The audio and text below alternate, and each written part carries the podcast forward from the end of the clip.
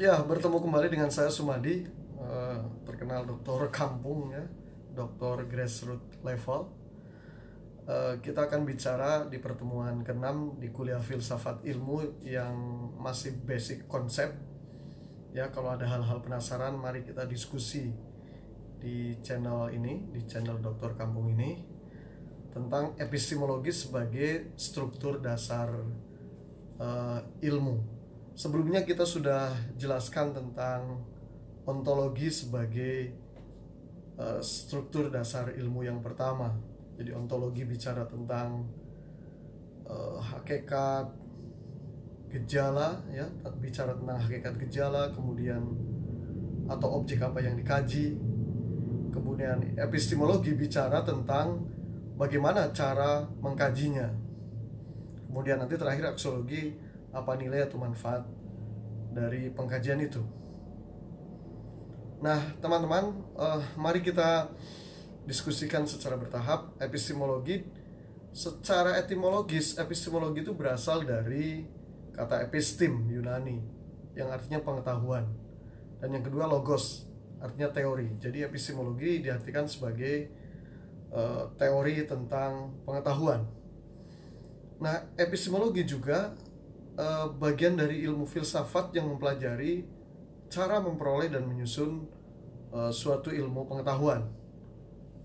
Menurut Katsop, epistemologi adalah cabang filsafat yang menyelidiki asal muasal, metode-metode, dan sahnya ilmu pengetahuan. Jadi ada tiga menurut Katsop. Bagaimana asal muasal pengetahuan, metode-metode apa yang digunakan dalam sebuah ilmu pengetahuan, dan bagaimana sahnya ilmu pengetahuan. Dan itu sesungguhnya hampir sama dengan pendapat Milton D. Hanex yang mengatakan bahwa epistemologi adalah e, cabang filsafat yang membahas dasar, sumber, dan validitas ilmu pengetahuan. Nah, itulah yang disebut dengan e, epistemologi. Nah, masalah yang kedua terkait dengan epistemologi adalah masalah pokok apa yang dibahas di dalam epistemologi.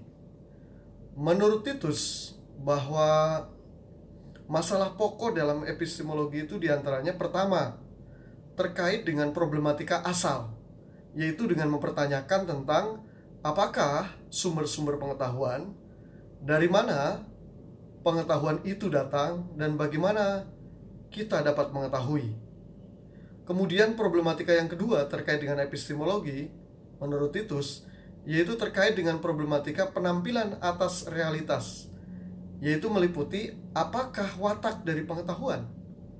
Adakah dunia real di luar akal? Dapatkah kemudian kita mengetahuinya? Nah itu masalah yang kedua. Eh, masalah pokok yang ketiga yang dipertanyakan di dalam epistemologi yaitu terkait dengan kebenaran Nah, ini yang problematika ya, kebenaran. Masing-masing sekarang juga ramai mengklaim kebenaran. Dalam kaitannya dengan epistemologi adalah apakah pengetahuan kita itu benar atau valid? Bagaimana kita membedakan kebenaran dan yang bukan kebenaran? Nah, ini pertanyaan-pertanyaan epistemologis yang menjadi masalah pokok epistemologis yang harus dijawab oleh kita semua. Nah, kemudian yang selanjutnya terkait epistemologi, para ilmuwan membagi ada tiga jenis uh, macam epistemologi. Yang pertama epistemologi metafisis, yang kedua epistemologi skeptik, dan yang ketiga epistemologi kritis. Yang pertama terkait dengan epistemologi metafisis. Uh, epistemologi metafisis ini merujuk sesungguhnya pada pendapatnya Plato dan Hegel yang berasumsi bahwa pengetahuan dari pandangan tentang metafisika yang itu mendasari semua realitas. Plato berpendapat bahwa dunia fisis atau dunia fenomenal diasumsikan hanya tiruan dari dunia ideal. Sama dengan Plato dalam epistemologi Hegel bahwa realitas merupakan perwujud, perwujudan dari roh. Menurut Plato, karenanya antara ide yang dimengerti dengan realitas kenyataan itu sama Nah itulah epistemologi metafisis. Ya. Kemudian yang kedua epistemologi skeptis. uh, epistemologi ini kata kuncinya adalah kesangsian. Kesangsian itu sebagai metode untuk mencari kepastian. Jadi hanya satu yang tak dapat disangsikan menurut epistemologi ini adalah kesangsian itu sendiri. Kesangsian adalah bukti berpikir. Rene Descartes mengatakan uh, cogito ergo sum. Saya ada karena saya berpikir.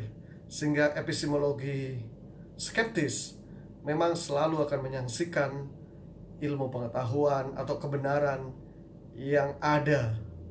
Tetapi konteksnya adalah bagaimana bahwa kesangsian itu dalam konteks ilmu pengetahuan sebagai upaya membangun supaya ilmu pengetahuan itu kokoh dan teruji.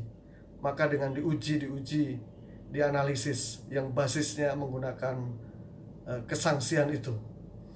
Kemudian yang ketiga adalah epistemologi kritis. Epistemologi kritis adalah sikap kritis terhadap berbagai metode, teori, asumsi, dan nilai yang berkembang dalam ilmu pengetahuan yang lama atau yang sekarang sedang berjalan.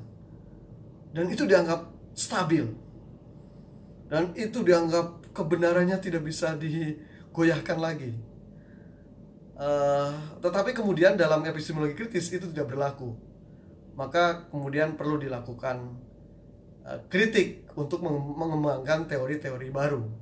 Salah satu kritik yang dilakukan oleh Immanuel Kant bahwa rasionalisme dan empirisme itu dianggap berat sebelah sehingga kemudian Kant itu menyatukannya empirisme dan rasionalisme menjadi sebuah keseimbangan. Atau contoh lain dalam konteks epistemologi kritis adalah munculnya Eh, epistemologi feminis sebagai respon atau kritik terhadap berbagai epistemologi semacam epistemologi yang positivistik ya atau ilmu-ilmu yang dibangun dalam konteks konstruktivis itu dianggap ikut melanggengkan patriarki, ikut melanggengkan ketidaksetaraan gender yang merugikan salah satu jenis kelamin. Yang lebih banyak dirugikan adalah perempuan. Maka kemudian muncullah epistemologi feminis yang menjadi bagian dari epistemologi kritis agar ilmu pengetahuan dikembangkan dalam konteks juga memperhatikan kesetaraan antara laki-laki dan perempuan. Walaupun dalam epistemologi kritis itu juga banyak teori-teori lain selain epistemologi feminis, misalkan ada critical theory, teori postkolonial, cultural studies, dan multikultural, yang nanti kita akan bahas setelah kita menyelesaikan semua uh, perkuliahan uh, filsafat ilmu yang yang masih masih konsep ini, konsep dasar konsep dasar ini. Makanya ikuti terus uh, perkuliahan ini di di channel uh, Dokter Kampung ya, gitu. Nah kemudian bagaimana epistemologi dalam hazanah Islam? Nah dalam hazanah Islam epistemologi itu disebut dengan istilah Arabnya an-nadhariyah al-ma'rifah yaitu teori-teori dan cara-cara untuk mendapat dan menemukan pengetahuan. Berbeda dengan pemikir barat modern, para pemikir Islam itu mengatakan bahwa epistemologi Islam selain, selain ada unsur observasi, eksperimen, penelitian-penelitian yang sifatnya rasional dan empiris, ada yang disebut dengan istilah epistemologi spiritual, yaitu takorub ilallah pembersihan jiwa dan sedekat-dekatnya dengan Tuhan itu menjadi bagian dari epistemologi di dalam ilmu pengetahuan. Oleh karena itulah para pemikir Islam kemudian uh, semacam menyimpulkan ada tiga epistemologi yaitu epistemologi bayani, epistemologi yang mendasarkan mendasarkan kebenaran pada teks suci dan teks suci dan kebenaran ini adalah kebenaran yang disebut dengan kebenaran tekstual. Kemudian epistemologi burhani uh, ia menggunakan uh, teks suci sih, tetapi kemudian lebih banyak menggunakan epistemologinya uh, sumber pengetahuannya melakukan uh, dengan rasional, dengan rasional. Kemudian yang ketiga adalah epistemologi irfani, yaitu dengan olah ruhani uh, menjadi epistemologi ilmu pengetahuan untuk menemukan, mendapatkan sekaligus menganalisis ilmu pengetahuan yaitu dengan olah rohani. Itulah yang disebut dengan uh, epistemologi burhani. Uh, maaf, epistemologi irfani. Nah, teman-teman, uh, kemudian epistemologi ini juga mengarah pada bagaimana pentingnya dalam epistemologi itu jalin berkelindan dengan apa yang disebut dengan moral. Oleh karena oleh karena itulah dalam konteks epistemologi itu perlu ada landasan moral. Misalkan uh, pertama menurut saya adalah agama sebagai sumber kebenaran. Agama yang didialogkan dengan zaman. Agama yang didialogkan dengan perkembangan ilmu itu akan uh, semacam menjadi semacam simbiosis apa simbiosis mutualisme pokoknya saling menguatkan lah gitu kira-kira uh, agama ada kelemahan ilmu ada kelemahan dan keduanya saling menguatkan. Makanya agama menjadi sumber kebenaran. Kemudian yang kedua menemukan kebenaran dan harus penuh kejujuran.